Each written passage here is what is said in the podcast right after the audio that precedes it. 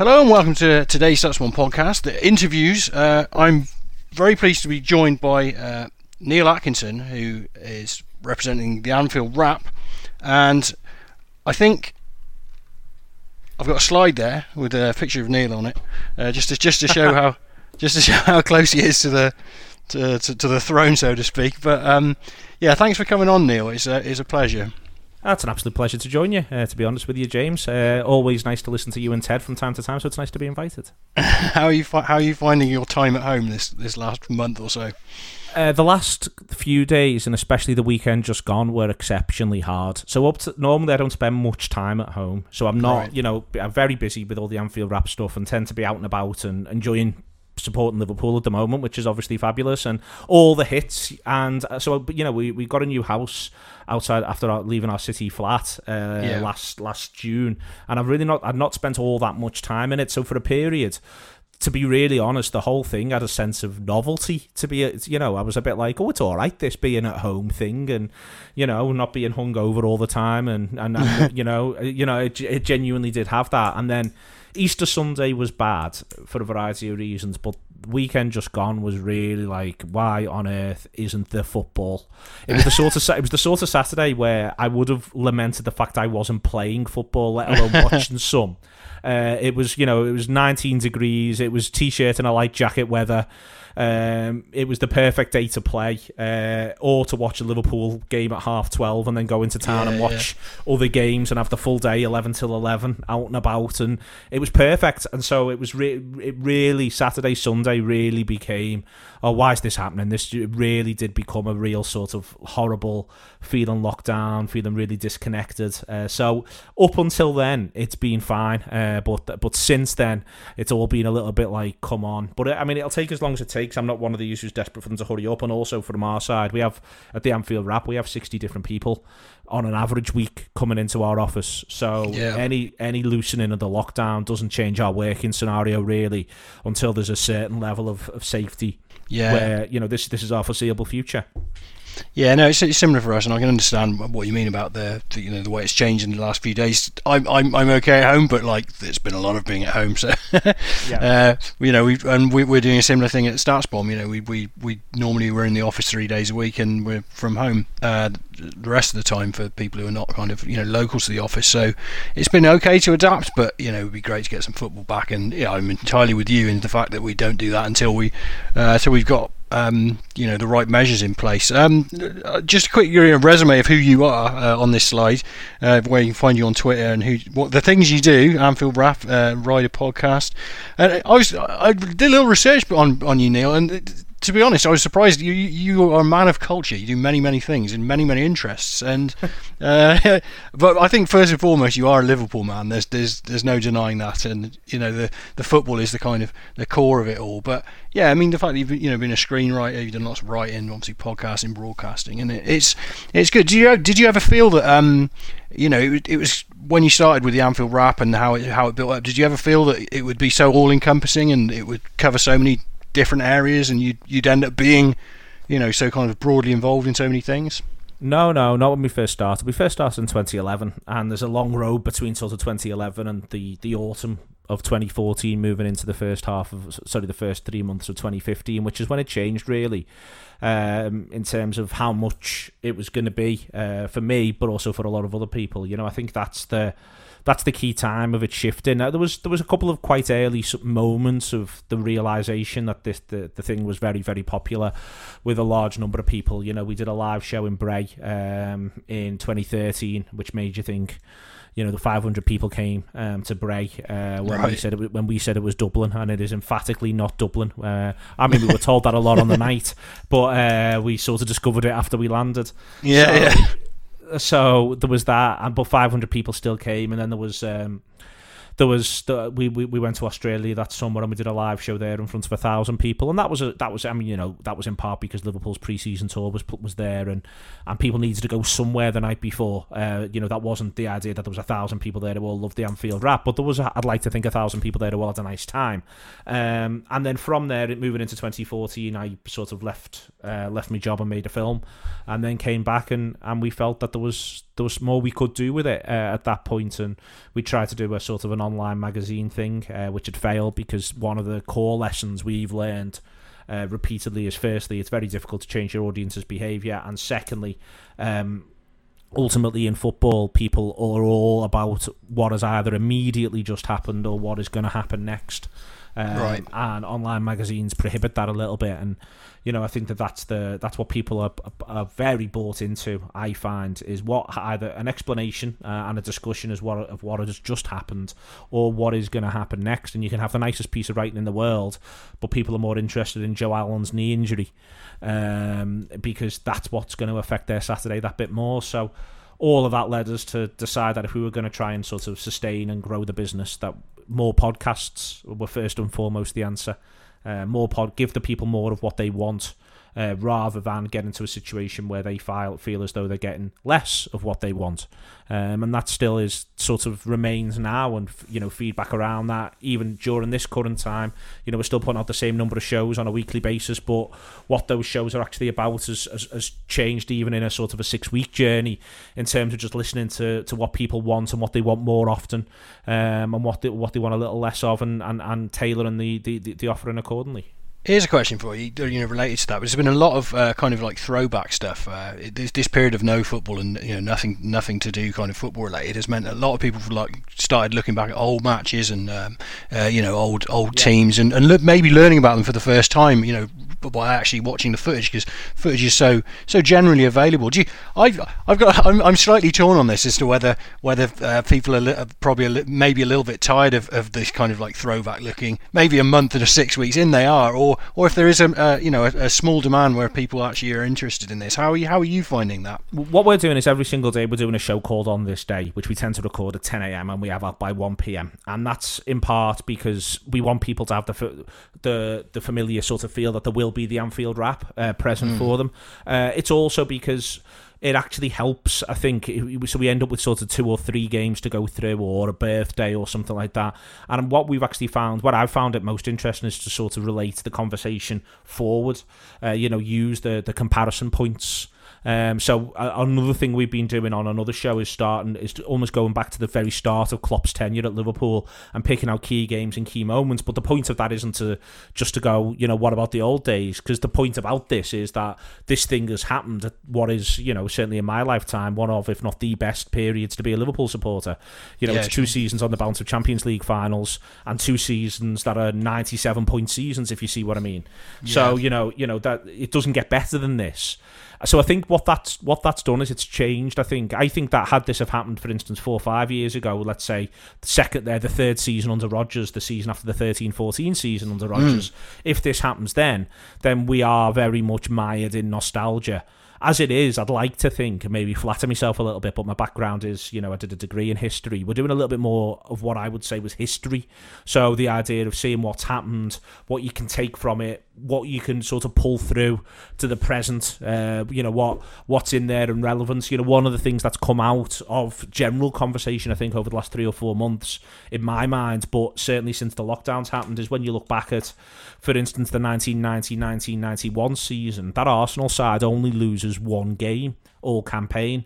And there are a fair few parallels you can pull forward to the current Liverpool team, which you wouldn't you know this isn't this this was not a hot topic of conversation. And I'm not saying it is now either but having been able to take a little breath and look at some of that stuff I think it's a little bit of a forgotten team. That team wins two titles in three seasons um, the general feeling is that the first one is because Liverpool get hit uh, with what happens at Hillsborough. But Arsenal are there or thereabouts before then. Um, and then uh, you know there's a little bit of a break, and then they basically they you know they lose one game out of 38, uh, which is just a remarkable record, and it does be and partially because of Arsenal's later Invincibles team, but I think partially because it's it, they're, they're an unfashionable outfit. They're not really talked about as some sort of great side of the English game. But I can imagine the same sort of conversations were being had somewhere. The league's not as strong as it was. Uh, you know, all the, all the same hits would have been coming through back then. So I think I, I think what, what, I think nostalgia for its own sake is dangerous in general. But I think being able to look at something and pull it forward is is really really useful. And in terms of that, you know, so we we're running some of that, but we're also having a general look at what's next. What I also feel this should have done, and we'll find out whether it does or not, is to look at the issues that are are in the game. There's very few times football actually pauses, and my main frustration with the banter conversation around whether or not the league should be cancelled is it's actually getting in the way of what should be a much bigger conversation, which was which is to do with you know it's 30 years since the Premier League has started. It's the first time we've had to take a breath, and is all of this working for football and the number of teams that are in crisis, the the the what the championship does to our game. You know, one of the observations I've made and and will continue to make after this is it is madness, absolutely madness, that the game that is referred to as the richest game in football is played somewhere between the 23rd and 26th best teams in England. That's absolutely crazy when you break it down as a sentence. Yeah, uh, no, it, it, certainly is. I mean, it, and we don't know what happens with that now at all. It's, it's a really kind of exactly. strange situation, isn't it? and and because and so we can use this sort of this thing that you know there's a there's a, it looks like there was a period of time where West Ham were prepared to gamble very early on the entire fabric of football and the covenant between supporter and uh, and and the game itself that the game means something uh, and the television money and they were prepared, and, and and possibly years of lawsuits and they were prepared to gamble that so as not to be threatened with relegation to the championship and when you actually break that down, that's crackers. So what have we done? How have we ended up in this situation that the champion that the idea of, of side like West Ham playing in the championship is that terrifying? They're prepared to gamble all of that so as to not do it. How have we you know, we call it a pyramid, uh, another line we've been using, we call it a pyramid, and yet there are parachute payments. You cannot jump off a pyramid. It's meant to be sloped. Yeah, uh, yeah, that's a good point actually, and it's and we, very much kind of isn't at the moment, is it? And we do all of this, so we're trying to pull that sort of stuff in as well. And then the other thing we're trying to do is just have a laugh because you know what else can you do? Uh, so we're trying to we're trying to entertain people and be social as, as much as we can. And then around that, we're sometimes doing commentary on all games, uh, but when we're doing that, it's very much conversational rather than the idea that we're just literally listing who's got the ball. Yeah, yeah, no, I, understand. I mean, it's it's probably it feels like almost it's going to be like the longest coronation ever for, for Liverpool. This because you know when it, whatever happens, it feels like they're not going to not get get a title out of it. And yet there's been six, eight weeks or probably now of, of on top of all the time where it was it was inevitable, where you know you've been able to actually like sit and kind of enjoy this team. And it's funny, isn't it? Because that, obviously that Champions League game where uh, you got knocked out. Um, which you know probably should have never taken place. Um, it almost kind of drew the line under that aspect of the season as well. So it's not like there's there's the idea of like okay, you know, what about our Champions League run? It's it is all about the league now, and that you know that will be what this season's remembered for. Um, be, be remembered for that, but it'll also be remembered for all this. And I think that, that and that's absolutely fine. By the way, when when people do the oh, there'll be an asterisk next to it. Well, there will be. Yeah, there'll be an asterisk next to everyone's season, which is a massive pandemic came in. Yeah. you know, that's the asterisk. A massive pandemic came in. You know, there's no other one in that. You know, and let's genuinely. I mean, God, imagine if we were only six points clear and two of our next three games were away at Goodison and away at the Etihad and then then there really would be understandable sort of calls for, well, you can't hand on this title. Uh, you can't, you know, you can't say because the six points clear. I, that'd be inarguable if things were to be frozen and you go from there. You know, I think I think it's a it's an enormous blessing actually for English football that Liverpool are twenty five points clear because it sort of removes that from from the well, if people were grown ups, it would just remove that from the equation. Um, I've said all the way through the, the, the all the questions for the Premier League are not to do with Liverpool. Liverpool the easy bit. Leicester Chelsea, Bournemouth, Aston Villa, Watford, West Ham. These are the hard parts. Uh, Liverpool are just the easy bit, really. Yeah, no, I can understand that. Um, uh, we'll, we'll, come back to Liverpool and performance in a little bit. I just wanted to talk a little bit around the, the kind of uh, fan multimedia culture that I think that you know Anfield Wrap is definitely very much kind of epitomises that's that's grown up uh, certainly in the last decade. I mean, obviously things like fanzines and stuff were always always existed back in the day, um, but yeah, I, I, find it fascinating. I I think you know, having visited your offices and you know spoken to spoken to people that work for you, work with you, and you know in the Anfield Wrap, I've and read around a little bit. I can definitely see the relationship with the city is very important, and you know, you obviously many of you go to all the games. You know that that whole kind of like. Uh, centering around the club by being you know locals to it. I remember coming back from visiting you and thinking like, my God, you know, there must there should be other there should be other clubs that are doing more things like this, you know. And uh, but as a Tottenham fan living 200 miles from London, this isn't much use to me, and you know, I, I, I cannot emulate this. But I think yeah, it's it's interesting to me. You know, there are other clubs that have got um, kind of like uh, these kind of little industries that have built up around them. Say Arsenal's fan TV and United stand at uh, United, but Liverpool particularly. And I know you know the, the kind of emphasis of, of, Liverpool fandom is, is almost like you know it's more than just supporting a club and, and that. But it seems to have, there's there are many little organisations, um, not so little, but you know similar to yourselves that are, are built up and fit, fitting into the kind of like fan culture. And I think one of the aspects I saw I've thought about uh, from this was over time we've seen uh, yourselves. Um, you know, by teaming up with StatsBomb and get getting the stat show running up, which we'll talk about in a minute. Uh, Anfield Index, I know, have got a long kind of history with stats stuff. Tomkins Times have got stats interested people. But in particular, it's interesting to me that the, the kind of this this kind of like interesting stats and content, uh, stats content and uh, you know fan content has has kind of risen hand in hand with Liverpool. I mean, it, might be partly the fact that there is there's so many people producing content that it was a natural kind of move to kind of cover all areas. But um, yeah, it, it fascinates me that Liverpool are so prevalent within this within this specific kind of like uh, niche industry, and obviously you guys, you know, are, are very very kind of prominent there. Uh, yeah, we, we made the decision when we partnered with you that it was an attempt to, to be more prominent within it. Uh, to be honest with you, it wasn't that we've been it wasn't that we've been I'm trying to think, skeptical of the use of statistics within football. Firstly, I think that that's a pretty difficult position to sustain and support Liverpool and all of their continued success. Uh, but secondly, I think it had just been the, the difficulty of, of, of, of starting points and of, of working out what it's about. And there is still and still when I you know do I, I, I do our stats show on a on a weekly basis, ideally, uh, well twice weekly actually when when games are happening and everything's moving forward quite nicely. There's still there's still a, an issue uh, which I know the whole stats community runs into around around nomenclature. When you give something a name, you create a problem. Um, and I've, I've long maintained that the biggest reason why people have an issue with expected goals is quite literally the phrase expected, and then the yeah. fact that it then gets called XG. Uh, everybody understands we should have scored five today. Everybody, uh, it's been used in football parlance since the year dot. Uh, but but expected, the use of expected and the use of the capital and the little case lowercase letter causes problems. So. I, but I think that in terms from a Liverpool point of view, I think it is partially that everyone sort of does look to find find their own their own niche you know, and I think that, that that's part of it. I think you know everyone wants to wants to just have a have an aspect of, of telling this story, but also I think you know, I mean, the, the sheer explosion of, of Liverpool related stuff is I think Liverpool have always been very active. Liverpool supporters online have always been very active. I think there's a there's, there's a thing about Liverpool fandom in general, as you've touched upon. I also maintain, uh, as I maintain in, in, in a lot of different ways, geography matters.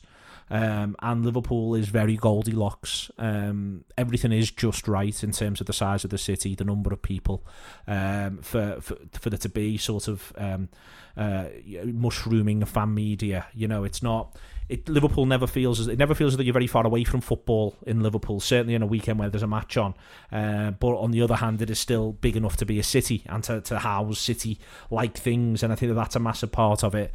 And then, as I say, yeah, I think that the I think people have always, you know, you look at even the writing around Liverpool that isn't what we can sort of loosely call scientific based. It's it's happy to be intellectual. You know, I go right the way back to work by somebody called Alan Edge, uh, who wrote you know a number of of books that were uh, a lot of people criticised as being quite flowering, quite romantic, and I'm not in a position to do that with my writing. But where I think there's always been Liverpool supporters Kevin Sampson, the end, Liverpool's fan media going right the way back until into the 80s has always been quite has has never really been suspicious of being accused of being clever.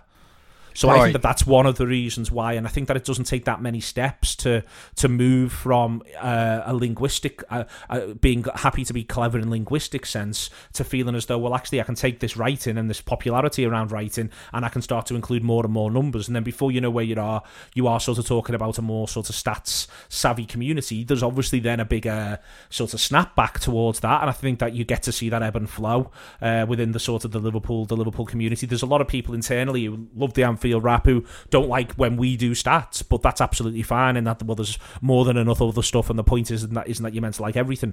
But I think all of that is is why there's the room for for people to to embrace and why you know being accused of trying to be too clever for your own good, as long as you are actually also being clever, is no not necessarily a bad thing. There's a little bit of fun with it as well. I mean, I, I think from a fan from a fan perspective, you know, debate, argument in the pub, you know, this kind of thing. Stats just they're just another they're just another Couldn't guy sat in the pub with a pint, and you know they're just they're just there, you know, putting their oar in and yeah. uh, stirring the pot, and it just it, it does it's, it's just it's just a, a different conversation. The, it's why the language matters though, and that's always been my. So yeah. why I really like work, I've really enjoyed working with Stats StatsBomb. I'm not just saying that because you're on. I say that to anyone. One of the reasons why is because what you and Ted are really really good at is remembering the fact that you've got to at some point be able to say these words out loud to other humans. And yeah. where I think there's often an issue where stats becomes problematic for, for some people, and this also includes, you know, this includes pretty reasonably well respected journalists at decent enough uh, organisations and papers in the mainstream. Why I think they find it difficult is is when the argument becomes or the discussion becomes laced with with with numbers and letters uh, that don't feel as though they they pertain to reality, even though they are literally documenting reality. So I think always being able to, and the other thing is, and this is the, this is the other thing again, which I think StatsBomb do very well, and in the writing work also comes over really really well. Is often it's absolutely fine to end this with, and there are more questions than answers because of this. And I think that that's something which, again, is always it's always felt as though if you, and I think this is a human thing, if you can put numbers to it, you can get an answer. Whereas, yeah. you know, just having lived the journey with you guys of you trying to work out how to do goalkeepers, still even now I still feel as though StatsBomb at times there's an element of I look at some stuff and I feel as though it's almost like the the interface is saying to me, well, we don't know. But have this, have some of this information in the meantime. It's definitely tough. Like, I mean, I think uh, you know, I, I, will put the slide over to the stat uh, stat show stuff because I, you know, I've, i send you an email most weeks after a game to to kind of like review what's going on, and sometimes you're right, the questions become bigger than you know, become bigger because you're looking at it. Like, I think Wijnaldum is a classic example of a player that I've I've kind of like pondered at, and I think the fan base has pondered at uh, for you know much longer than I have. Um, he's obviously useful. He obviously is a key member of the team because he's been in the team throughout all this good run, but he doesn't ping any stats that you, you care to find. And even when people have done more advanced work, he's you know you don't obviously think like, oh, this this is the guy that's uh, you know that's starring, but I, am very reluctant to kind of, I, you know, Henderson sometimes gets a, gets some stick. I'm very reluctant to be critical of these guys when they've been so present in so much of these, you know, this good team for two, three years. And you know, just because they haven't got you know a high shot volume or goal volume or assist volume, whatever metric that you know you kind of want to attach to them, doesn't necessarily mean that what they're doing out there isn't entirely vital. And sometimes you know, I think players are enablers, and um, you know that's something that may be a little bit harder to get out from just a kind of a, sim- a simple run over the stats. But uh, yeah, it's definitely definitely something that's curious. Um, there's a really there's a really good game on that one, by the way. But if you go Liverpool at the start of last season, I think our fourth game of the season, our first tough game was Leicester away. And for the last hour of the match, sorry, the last half hour of the match, it was 2 1 to Liverpool. They concede the soft goal. It's Becker's first mistake in goal, one of his few yeah. mistakes in general. And Klopp moves Wijnaldum to the left hand side. So after the game, I thought, let's have a look at this. You know, there'll be, there'll be something in this. He basically, for 30 minutes, uh, performs one pressure and barely passes the ball once. yeah, yeah. And he, but he gets the 90 minutes. I think Henderson gets hooked on 60. He yeah. gets Wijnaldum gets to the 90 minutes, and the, I think Liverpool still have a sub until 85. So whatever it is he's doing, Liverpool, Klopp, Lijnders, the team around him are perfectly happy with it. And yet, when you come to try to measure whatever it is after the fact, you just left going, well, he was present. I mean, we've got to. Yeah, this is a, this is the thing. He gets hooked on the 60 minutes, and you're thinking, like, right, yeah, because he was doing nothing. And then he stays on the pitch, and it's like, okay, maybe he was doing something. But I, I, I've definitely, I've got an idea I've developed over the course of the season is very much the, the kind of left and I think the left and right central midfielders very much support the kind of the forward in front of them and, and the fullback kind of behind and or to the, you know, often in front of them too. I think there's you know the, the way these players connect, um, passing wise and m- movement and covering space and stuff is is very much relevant to it. Um, I've got a slide up here. But, you know, Liverpool obviously now the analytics poster boys. Uh, uh, list of uh, kind of events that have, that have occurred. Uh, the ownership group uh, joined in, uh, I think it was October 6, 2010. I looked at. Yeah. Uh, Klopp, Klopp arrived five years and two days later. I thought that was that was quite interesting. was, I looked at it first and thought it was the same day, and it was like no, it was two days out. But yeah, it took it took five years to get to basically get your manager, and obviously you had a the, the Rodgers period, which you know looked as though it was going to be really successful for for a short period of time, and the and the very much weirdness of 2011-12 where nobody could hit a barn door. Um, but yeah, it, uh, do do you feel now? I mean, you got Michael Edwards, who was kind of got like, rose to a higher level. Um, you know, technical director 2015, sporting director 2016, and his team, Ian Graham there, and you know people like Dafydd Steele and Will Spearman in there as well. Um, do you feel that like what what's come through in the last say two three years is a culmination of that entire period, or do you feel there's been some you know serendipity along the way, a little bit of luck that's that's just kind of come right? Signings are obviously a great example. I mean, you you, you always hope you get the absolute best out of your signings, but I think Liverpool time and again have very much got the absolute best out of their signings, and that'll be interesting to see if they can replicate that uh, going forward. But uh, yeah, yeah. How how do you view the you know the kind of like um, the FSG decade as as far as you know it's got to where it wanted to, but do you do you feel that like that most of that is deliberate, or you know it's it's it's been a mix of factors?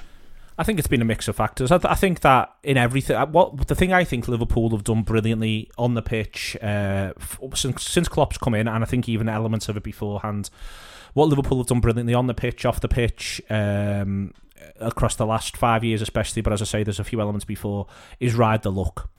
Mm. And I mm. think, I think, and I think, I think that people don't like, like Liverpool supporters don't like it if you sort of say, you know, you've been lucky. No one likes to be told when that when they're successful, they're lucky. But the fact of the matter is that most people who are successful are also simultaneously or have been at some point lucky. And other people may have been lucky, but they haven't ridden the luck well enough. And I think this Liverpool side has ridden its luck. This Liverpool setup has ridden its luck really, really well in a number of different regards, um, and has obviously made its own luck and has built upon it in a in, in a pretty good way. So you know, for instance, we can talk about you know you can talk about the transfers, but a really good point is that Liverpool were very, very close for to go going for Julian Brandt ahead of Mo Salah.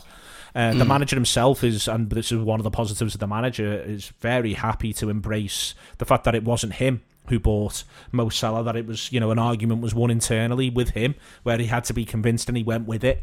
Um, you know, that is, without being too churlish. I don't think this is true, but it's very possible that's just that someone got Klopp on the right day. Now, I actually don't think that's true, but it's possible. Uh, you know, that it, it, helps that Klopp was in a position to be suitably open-minded towards someone like Mo Salah, um, and that isn't just in a well, he listens to the transfer people sense, but also in a general, as I say, that he, he may well have felt that they they had enough sort of credit in the bank with him up to that point. I think that they've done a lot of research into personality types but even that, you can do great research into personality types, but some people might just not settle in the region and they may dislike a teammate and that might not happen for you. And again, I think Liverpool, you make your own luck. They did the research, but then you get lucky. And broadly speaking, up until um, you know, and I, by the way, think that you know the, the key thing for Keita is just simply getting him on the pitch. It's nothing else. It's it's how healthy we can keep him. It's not a question of anything else tactically or anything like that, or you know, as, as how good a player I think he is. Um, yeah, he's he's a fascinating case because he, from a kind of stats perspective, he, he's he's probably like the most kind of surefire. Right, you might you might you got to buy that guy. You know, why wouldn't you buy that guy? And, and obviously, it hasn't really worked out for him. When he has been on the pitch, he's looked pretty pretty hopeful, but uh, you know, injuries can de- derail you know the best of players, and that's the that's the funny thing with him. I yeah. guess. Uh, yeah, and, and Keita introduced Keita and Shaqiri in one summer, and again, you know, it's not just getting lucky, but in the end, the way the way, for instance, the fullbacks, both fullbacks improve, mean that the idea of having to have more generation from from someone like Shaqiri or Keita of end product becomes less important. But I don't think there's, you know, I think that Liverpool thought that Trent Alexander-Arnold, for instance, could be an international class right back in 2017. But I don't think they were thinking we can effectively devolve much of our creative activity to him in two and a half years' time. I think they were thinking he's got a ton of quality, but sometimes players grow, and what Liverpool have done really well is give them room. Yeah, that's that's remarkable, really. I mean, you know, the the way both fullbacks have come through and just been, you know, exceptional. I I I, even, I personally think Robertson's slightly underrated. Um, you know, uh, maybe as every month goes goes by, people will realise that, you know, he's not he's he's he's not uh, not in there by chance, and his performance is really exceptional. But yeah, and Trent obviously gets a lot of the plaudits because he's on because he's on set pieces and you know he's can contribution towards goals is obviously, uh, you know, slightly more visible than uh, Robertson. But yeah, I mean, time and again they've they've got things right and got the absolute top end out of out of their uh, signings. I think I think what a key key point for me was uh, turning around the Coutinho money and actually being being like being brave enough to actually just say like, yeah, we need a we need a centre back and we want this centre back. And same, you know, I, I thought think they took too long to buy probably to buy Alisson or to buy the the keeper that they wanted to commit to. I think they could have probably gone with that a year or so earlier. But when they did go for it, you know, it was a, it was a case of right, we've identified, you know, not very sexy positions, centre back and goalkeeper, and we're going to spend pretty much, you know, all the all the money that Coutinho brought in on these two positions, recognizing, uh, you know, the the kind of value of um, actually sorting out that part of the team, which did did need sorting out at that time. Um, yeah, it's it's it's I, I you know obviously from an analytics perspective that's kind of like where we're interested where you know we're interested at from StatsBomb side of things, and I you know listed the key players there. Apart from you know the ownership group, uh, Klopp and the analytics department, are there are there you know any kind of unsung heroes you think in the in particularly uh, that you, you you think are worth nominating out of the kind of like you know the Liverpool's kind of core group of um, employees and players obviously no I think uh, I think I, I think Lijnders has been unbelievably important on the coaching uh, side and it's interesting that there's the there's the in and out and there's the loss of Buvac in there as well which for a while was co- hugely controversial in Liverpool circles partially understandably partially partially ever so slightly everyone lost their head a little bit but I think that there's a lot of it appears to be from the outside. There's a lot of analysis done by Lijnders into what Lijnders does. Um, so I think there's a lot of work on players as individuals uh, where he's looking to get certain things out of them. And I do wonder when you talk about the fullbacks uh, how important Lijnders may well have been in that in terms of spotting potential for improvements and encouraging it uh, on a on on quite an almost personal level uh, with them. And I think that that is I think that is internally within I suspect within Liverpool's setup quite data driven. Um, I think that you're you're right to to, to mention um, Edwards there, um, and then I think I, I think the rest of it's you know the one the, the, the thing I think Liverpool have got right um, really got right, and where I think the manager is is is very very important isn't anything beyond the environmental question. So the very idea that you know, listen, the final say will be with him, but he will listen to all parties. The very idea that he, you know, he, he, we've got literal evidence of him uh, sort of seeding things towards towards the science side. The fact that he has more of a science background than is actually given credit for uh, within there as well. You know, he did a sports science qualification whilst he was in Germany, and I think the fact that he's that there is an openness towards constant improvement, which I think is also the case with Guardiola. I hasten to add that because I think one of the the strange things that's happened happened happened and is happening in European football is if you actually go back through the last say from 20 say 2017 and almost spool back every four or five years you're able to point at something new and funky and where you go oh my word whereas I actually think that you know you look at the, the one of the brilliances of Liverpool and Manchester City is they're actually they're actually doing this stuff in house with hugely venerated managers involved and I think it's because the personality type is we haven't got all the answers we I am open to hear hearing different things and thinking about the game differently at all times. So I think there's that as well. Yeah, I think yeah, uh, something from the outside I feel from from a Liverpool perspective is is um, you don't see battles of egos. It feels like you know the team. I mean, obviously they're a winning team. It's easy to get on when you're winning, but in ge- in general, you know, you, you, it feels like the whole kind of like the group uh, in general is relatively um, you know relatively harmonious and you haven't got you know the kind of battles of egos that you, you might find uh, quick look at the league table there which uh, and and the ex- expected goals table which is obviously caused quite a lot of consternation um, again it's a topic we've um, talked about quite a lot over over time in the fact that uh, I very much feel like uh, you know Liverpool every season under Klopp they've they've tweaked something and I think maybe one of the things that they tweaked a little bit this season was just just learning just to um, just to sit on a lead and sit at 2 0 and just don't worry about metrics don't worry about just racking up the score. You've got a hell of a lot of games 50 60 games in a season. You only ever need to do enough. Um, i think one of the one of the factors that, that, will be hard to replicate in further seasons, despite the fact that you know their record is isn't actually that different from last season, um, is the fact they went ahead so frequently, so so early on in games uh, this season, which was such a help. Um, I think when Leicester won their title, they, they had that. It was almost like you know a, a feature of of them how they managed to win so many games, despite their metrics not appearing to be uh, quite so kind.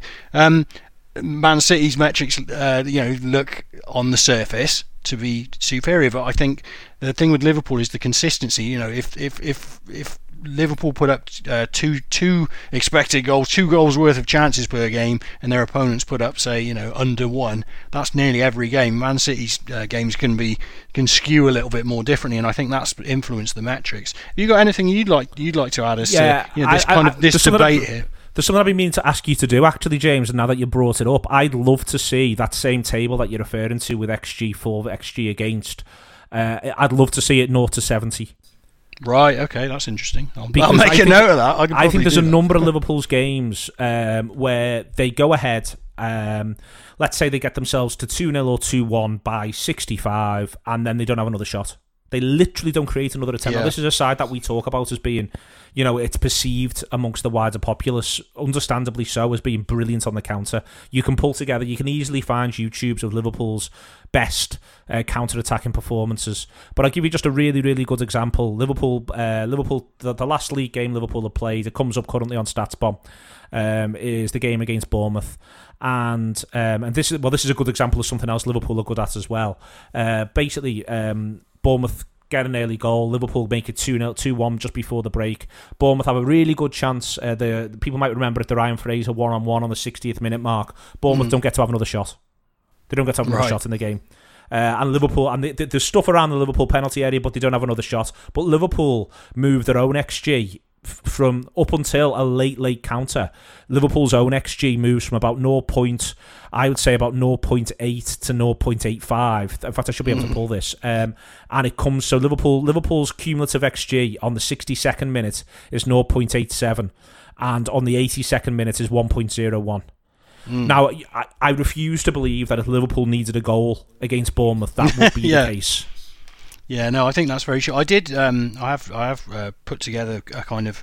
Um, you know, game state version of, of the XG chart. Uh, so you know, winning, losing, and drawing, and it did. It did kind of like show show that how um, Liverpool were you know more kind of like comparable to Man City when drawing. You know, like oh, it, the, the difference was far less, and Liverpool might have even yeah. been superior. I can't recall, but the point was, you know, when when it when when they had to and when they were behind as well, Liverpool spent so little time behind, but when they have been behind, they you know come out of the blocks and and just had tended to you know hit, hit teams hard. But um, yeah, I think that's definitely definitely part of it. If you you know once you filter into the into the data, you can you can understand that. And also at the same time, I think uh, you know 27 wins out of 29 it's just that it's just the absolute top end of, of expectation beyond those games. You know, if you played all those 29 games again in in um, you know all the same circumstances, if you know you could ever do that, I think you'd find you know very few occasions where where Liverpool would get such a great great return from that. But there's you know let's let's not let's not under underscore their achievement. You know, a lot of the teams that have won titles in recent seasons have had these long run, winning runs. Um, I know Chelsea did when they won the title under Conte, and Man City obviously did last season. So, you know, it's it's it's, it's kind of part of how it how it plays out. I think I think that there's there really is something in the idea that Liverpool are the are the side. It may not be the greatest ever side to play football, but I think they are the side who have most addressed a league season when people say it's 38 cup finals as though it's 38 cup finals. Yeah, and again, that's. Do you remember those January? It was one year under Klopp, wasn't it? January they fell apart and they just couldn't couldn't buy a win, and it's. I, I so feel that they learned from that, and it was like, right, hang on, you know, there's point. You know, the classic thing you always they always say about the transfer window, and uh, you know, have you got your squad settled by by this season starting when it used to finish at the end of you know August? There's three games there, four games there. Have you dropped points? why did, why have you dropped points there? You know that kind of just understanding the whole picture of things. I think that's uh, definitely something relevant. Yeah, there's there's loads of examples you, when you go through if you go through the race chart through the season where Liverpool there's a good one at home against Wolves over Christmas where Liverpool we get into the second half Liverpool have the last attempt on the 61st minute and they end up mm. ahead in the race chart. I think it's what it's what I've got in front of me. In fact, I don't think it's 1.18 versus 0.71. And Wolves mm. do get a couple of sniffs. The best, the, the highest value opportunity, something that falls to Raul Jimenez, and it's 0.23.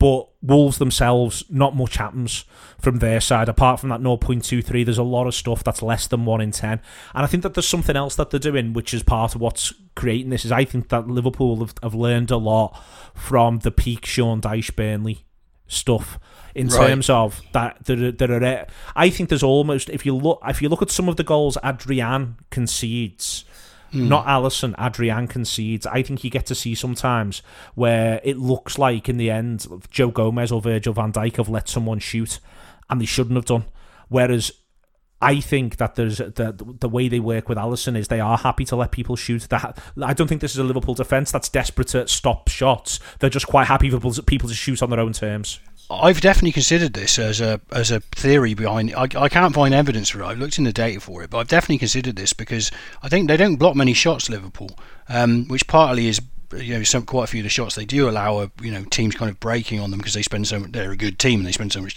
time on the other, up the other side of the pitch. But um, it's certainly something I've, I've considered that the idea that the, they give their keeper a clear sight at shots um, or shots that they may deem uh, you know to be not threatening. I can't prove it. It's just an idea, but it's but it's uh, some, it's interesting to see you in on that. Yeah, I, just I think that's something in the Adrian versus Alisson stuff. But I also think the number of times that if you if you and I think you I think you may have it in the data, and I think this may actually be an, an aspect where because what you have around expected goals takes into account positions of defenders you already you you're already doing that. So my point about this is I wonder whether or not because you haven't got almost a black hole in the data, what you're missing though, the flip side of that is where people would say, Well hang on, that seems a bit skewed. I don't remember that that game running this way on a race chart and and then you looking back and going, that's what they're doing. I think if you were to go through a lot of the shots that Liverpool give up, they are effectively only offering the the person who's attempting the shot, let's say it's from greater than 12 yards, one half of the goal, which Alisson is already aware of, and he is the best goalkeeper in the world. So he's only got to worry about one half of the goal. Right. And I think that that's in there, but I think that's a really difficult thing to measure. But also, you're already measuring it in part because of the way you do XG. Yeah. Yeah, this is the thing. So you know, we, we're looking to it, but the you know, one of the things about um, you know, kind of expected goals and stats and stuff is a lot of the time you're, you're covering you know the entire populace, so you're not necessarily of course. You're not necessarily going to see yep. like a, a, small wrinkle that a team is actually in, inputting, uh, if if indeed it exists. Um, so yeah, it's, it's, it's an interesting point. I've just a point I wanted to hit on here. I've just put a, it's a table basically of Liverpool's squad and the minutes they played in the in the uh, league this season, and I think a lot. Of, I know it's been said. A uh, guy Nikos Overheul, who's uh, kind of the uh, main technical scout that works with StatsBomb, he said this before. He's, he feels that like um, if you left analytics people to build a football team, they'd they'd buy a bunch of 21 year olds that look like they're going to be future superstars, and, and they probably wouldn't win because they you know their their their future they haven't they haven't arrived yet. And I think one of one of the things to note about Liverpool's squad right now is this team this team's the right age to win. You know, look at yep. they're all 26, 27, 28, 29. This, I mean, this this is this is exactly the right uh, you know age for for a team to be performing at its at its best. You know, no, very only a select choice of kind of like 30, 30 year olds, um, uh, you know, older than 30 that are in, even in the squad. I was thinking because uh, to me, you know, the next challenge will be not probably not next year, maybe the year, but maybe the year after. When when say uh, you know the midfield like Wijnaldum and Henderson, like you do you're okay with one of them being 30, 31, 32, but do you really want to carry them both? Centre backs, you know, Van Dijk's 28, Matip's 28, uh, Lovren's 30. Again, in a year or two, you're going to be uh, having questions about how to how to move them move them on, and maybe even the three strikers who are both all 27, 28.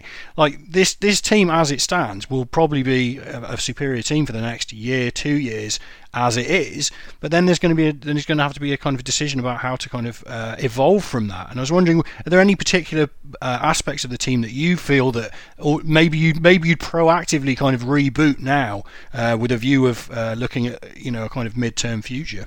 Yeah, I think if you start with the expected, you know, and, and let's pull back from the the pandemic uh, and the delay, and then sort mm. of hmm. see if we can we can force something on it. I think if you look at the expected departures from the summer, uh, you're looking at um, Lallana and Lovren as your top two.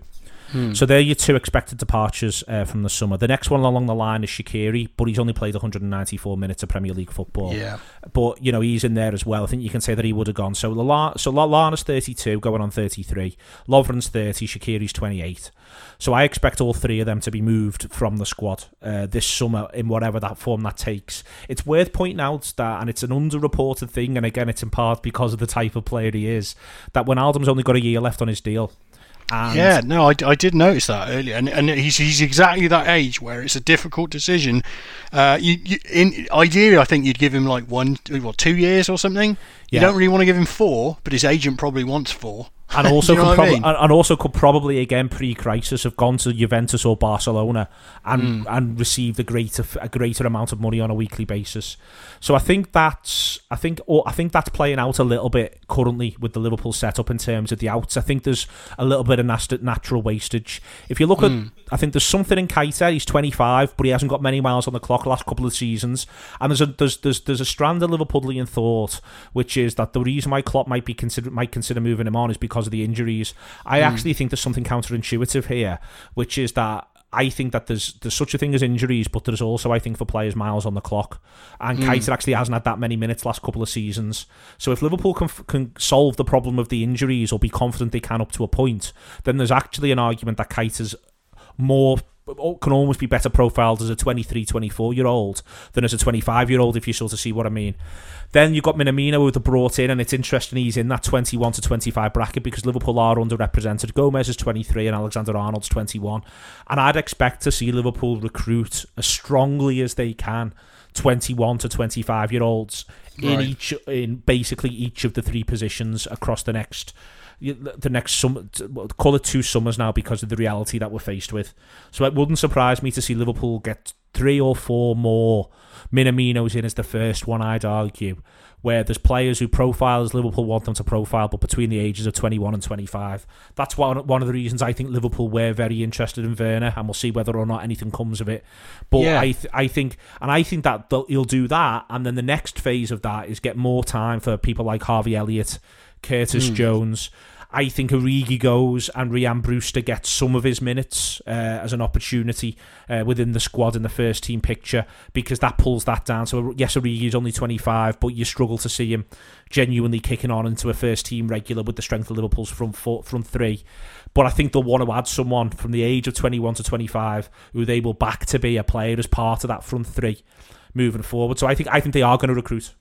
Here's, here's a wee treat here. Uh, we, have started collecting some UEFA Youth, Youth League data. Now, you won't have seen this yet, uh, but uh, it's, it's, only under 19 games. There's only four games, so it's not much. But Curtis, Curtis Jones really stood out. It was interesting. I was, I was having a look at the data and it was like, oh my God, who's this kid? Oh, yeah, it's Curtis Jones. Yeah.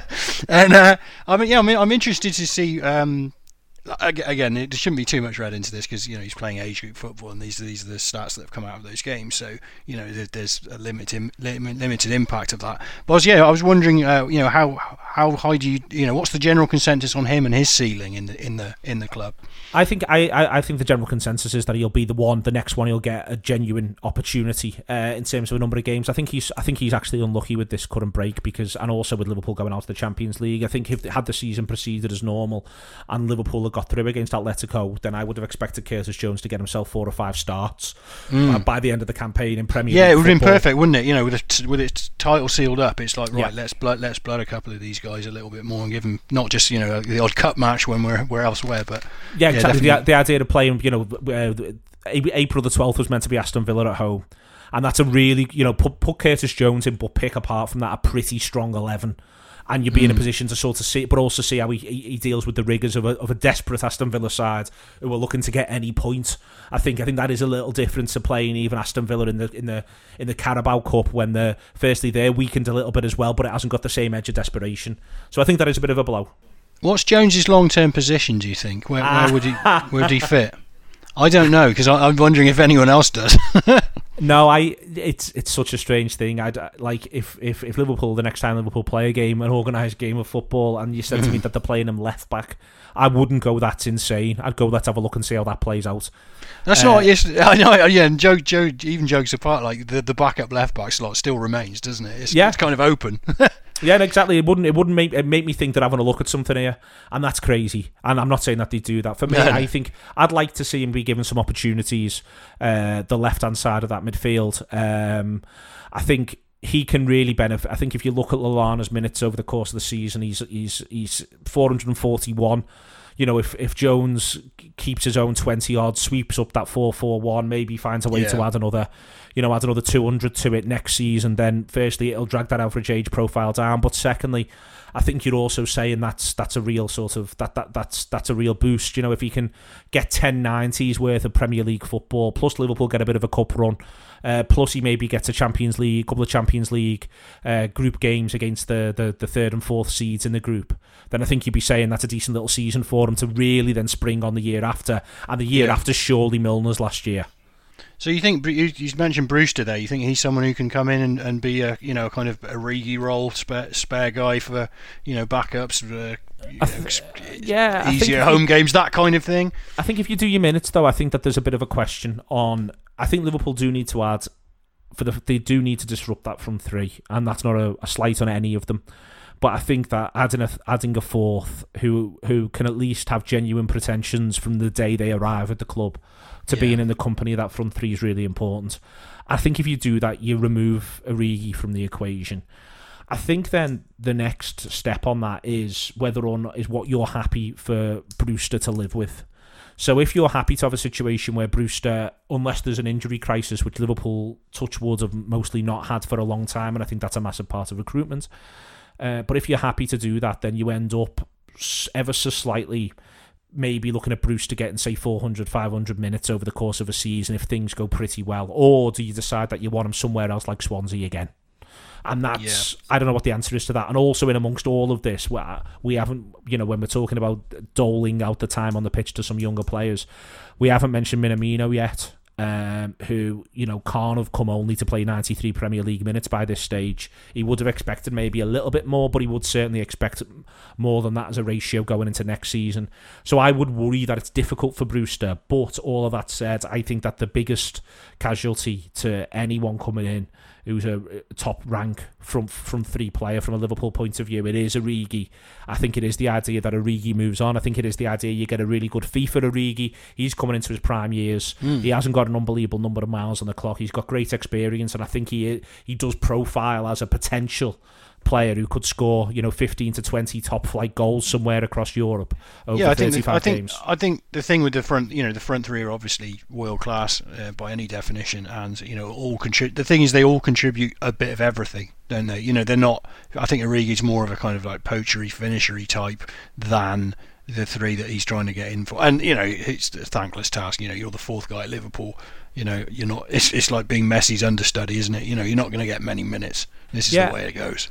But the, the flip side of that, of that though is that we the, for all players there is a breaking point, and Liverpool have really sailed close to that particular win this season. And if if you're someone like Roberto Firmino, this has been pretty relentless now since 16 17 yeah you sure. know in terms of number how much time you, you, you are on the pitch. And Liverpool you know if I say they're getting away and this is back to the idea of riding your own luck or creating your own luck are they getting away with it? Are they create are they just managing the player brilliantly?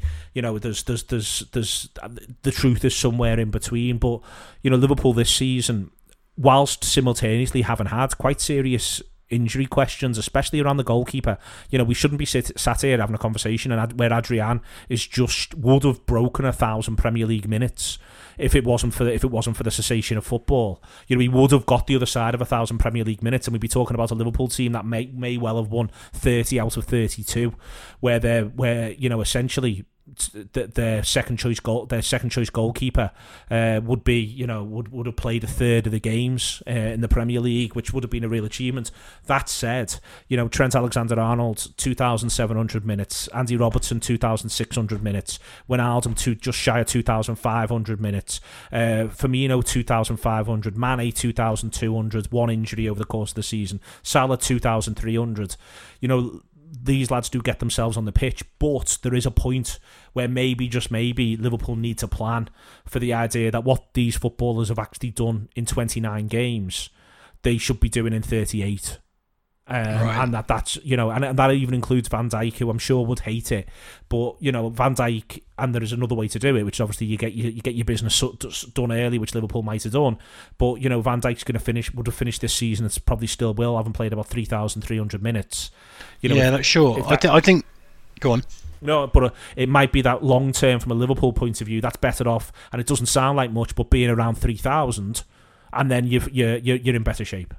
Yeah, definitely, and you know, with long long Champions League runs, and you know, tra- tra- the travel that comes with, uh, you know, winning, you know, world world uh, champ. What, I can't even remember what it's called. The the, the club yeah. World Cup World thing Cup, that happens, and all this kind of stuff. But um, yeah, so I think you know that's pretty much covered what I wanted to wanted to talk about. There's you.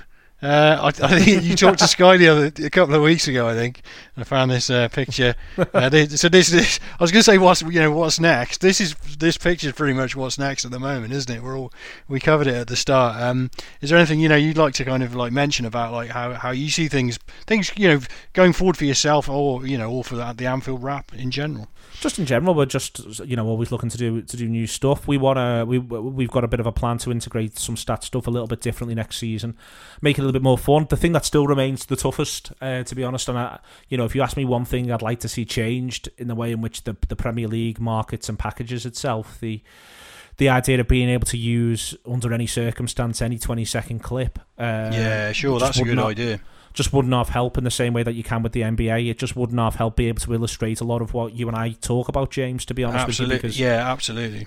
And, and and you know, I think that I'm not asking for sense to prevail in any sort of dramatic way. I understand that the Premier League's got its own its own product and it's it's got its own questions around its own rights holders. So I know that, and you know, current climate especially, this is this this is especially difficult. But I think it would make you know, if you're asking me the the thing that would next make whatever, however we want to term fan media or non uh, mainstream media, and by that this isn't you know I'm not the, by that I predominantly do mean actually the televisual stuff. If we want to improve the analysis that you can give, I think being able to use very quick cut, discrete examples that wouldn't always be goals just wouldn't half make the whole enterprise firstly a easier, but secondly visually more appealing. And just, think, yeah, it would just be better, and I think you know from, from, people all across this kind of sphere, you know, if you could if you could just kind of like, you understand there's going to be rules, but if you could just have, have some some freedom to, to do do it, then yeah, that would that would be really would uh, be of a benefit for the you know the whole kind of like publication. Even I mean, I, the three o'clock rules are classic, isn't it? You know, you've got you've got uh, home fans and basically people in many other countries that are legally entitled to watch the, watch watch their team, and in this country you can't. It's you know that feels like it's something that might even get get overturned as we go through this kind of COVID period. Yeah, I think that's the case. I expect that to be the case, to be honest with you. And I don't. I, but even as part of that, I think that comes back to how the Premier League wants to interact with the leagues beneath it, because I think I think it has to sort of see its role as being the elite and as part of this this pyramid structure. Mm. And I think everyone needs to understand that. Therefore, within there, there's give and take. For instance, I don't think you know. I think it's.